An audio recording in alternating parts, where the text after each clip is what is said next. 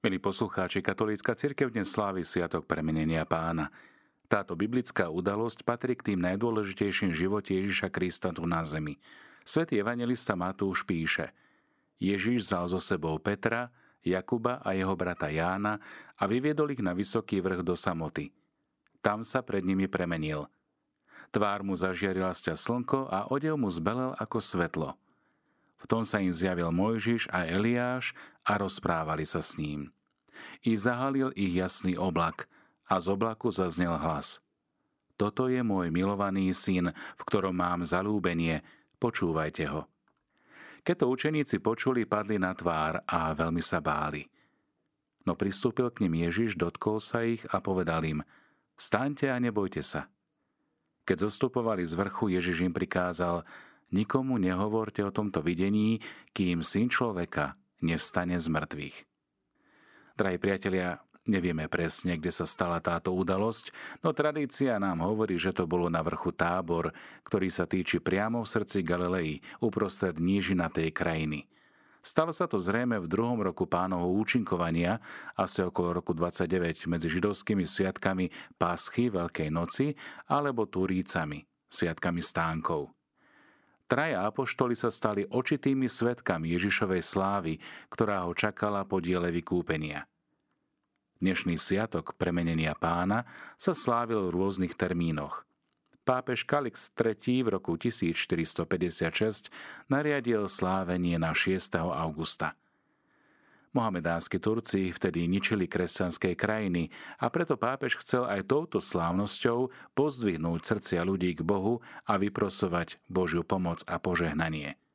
Pre všetkých je dnešný sviatok pripomienkou slávy Ježiša Krista a zároveň aj pozbudením na očakávanie nebeskej slávy, ktorú nám pripravil v nebi.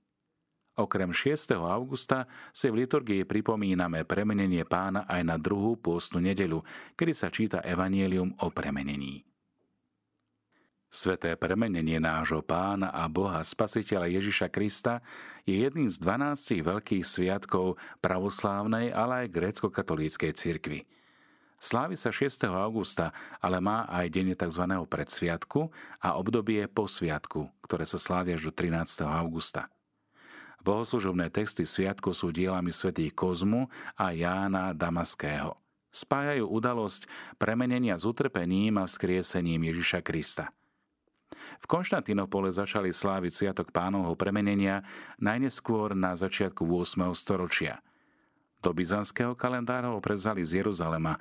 Za účasti cisára slávali metamorfózy z Tout Kyriu, najskôr v bazilike Hagia Sofia od 14. storočia a potom neskôr v monastieri Pantokrator.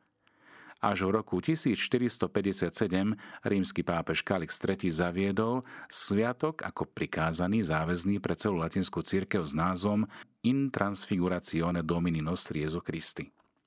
Latinské i byzantské bohoslužobné texty sa usilujú reflektovať onú tajomnú udalosť Ježišovho premenenia na vysokom vrchu, ktorý tradícia stotožňuje s táborom pred troma očitými svetkami, ktorých si Ježiš sám vyvolil. Bol to Peter, Jakub a Ján. V Evangeliu čítame, že Ježišova tvár i odev zažiarili oslňujúcim svetlom. Zjavili sa najväčšie postavy starého zákona, predstaviteľ Tóry, Mojžiš a predstaviteľ prorokov Eliáš a hovorili s Ježišom o jeho blížiacom sa umúčení v Jeruzaleme. Božia prítomnosť symbolizuje oblak, ktorý zahalil všetkých a hlas z neba, ktorý hovorí, že Ježiš je jeho milovaný a vyvolený syn, pričom vyzval učeníkov, aby ho poslúchali. Zmienky o tom nachádzame v troch synoptických evanieliách. 17. kapitole Matúšovho evanielia, 9. kapitole Markovho a rovnako aj Lukášovho evanielia. Dnes na hore tábor sa premenil pán, tak znie už text zvečierne, ktorý zahalil svoju ľudskú prirodzenosť. Za svetkov tejto veľkej milosti si vyberá Mojžiša a Eliáša, aby sa spolu s ním radovali a rozprávali o jeho slávnej smrti na dreve kríža a o spásonosnom zmrtvých staní. Na vrchu tábor Ježiš ukázal slávu svojho božstva, aby živo predstavil svoje skriesenie a zároveň dokázal nádheru svojho skriesenia. Anticipáciou svojho zmrtvých stania chcel posilniť vieru svojich najbližších učeníkov, aby sa nepohoršili nad jeho smrťou na kríži, ako o tom budeme počuť v prefácii Sv. Omše, a zároveň, aby neklesli až uzrú pánovu trpenie. Pri pánovom premenení sa zjavuje celá Najsvetejšia Trojica. Žiarivom oblaku zjavil sa Duch Svetý a bolo počuť Otcov hlas. Tak hovorí introit Omše.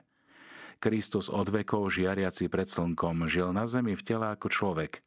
Pred svojim umúčením na kríži odkryl obraz božskej veleby a dnes na vrchu tábor tajomne zobrazil trojicu.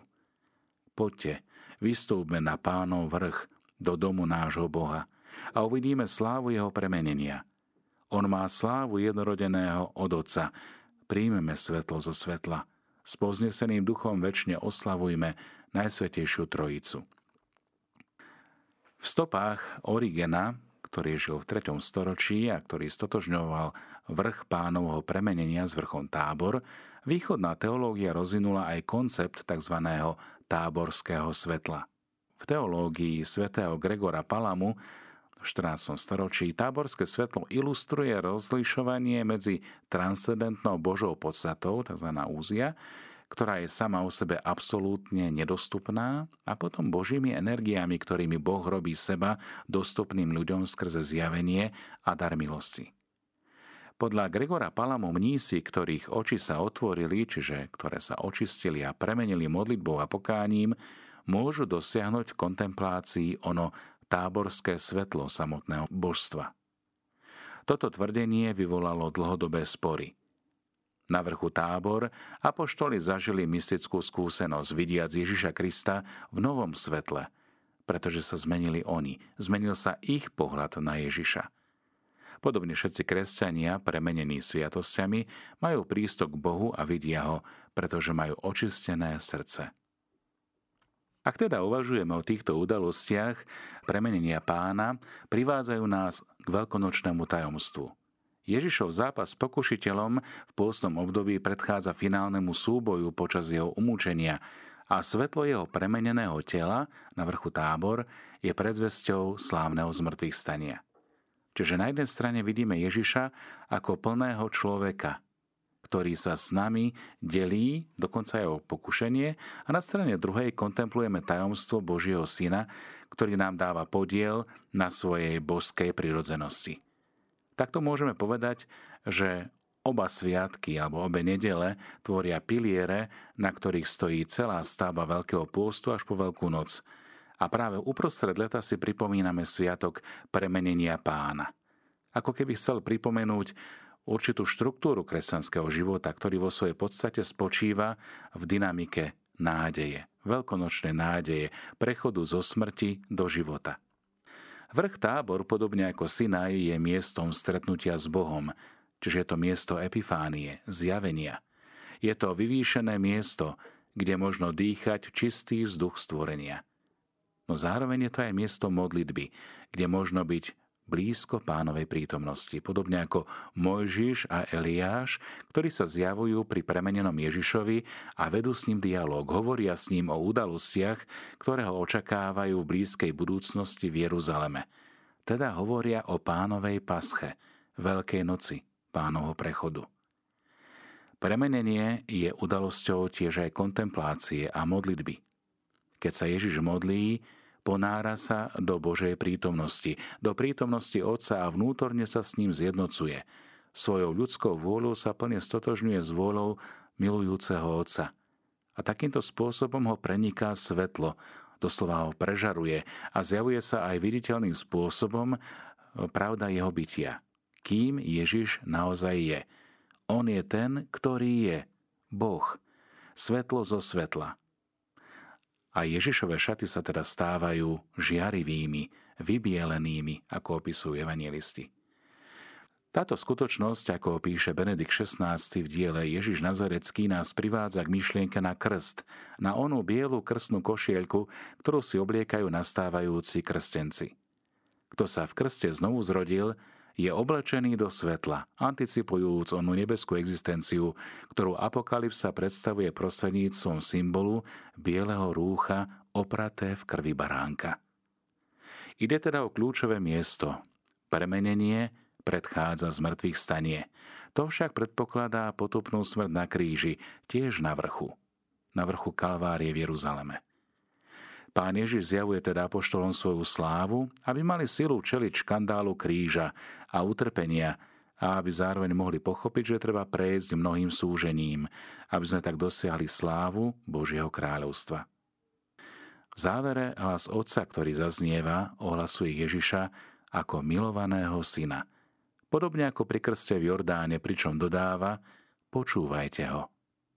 Aby sme mohli teda vojsť do väčšného života, je potrebné počúvať Ježiša, nasledovať ho, hoc aj s krížom na pleci a prežívať vo svojom srdci podobne ako on nádej na slávne zmrtvých stanie.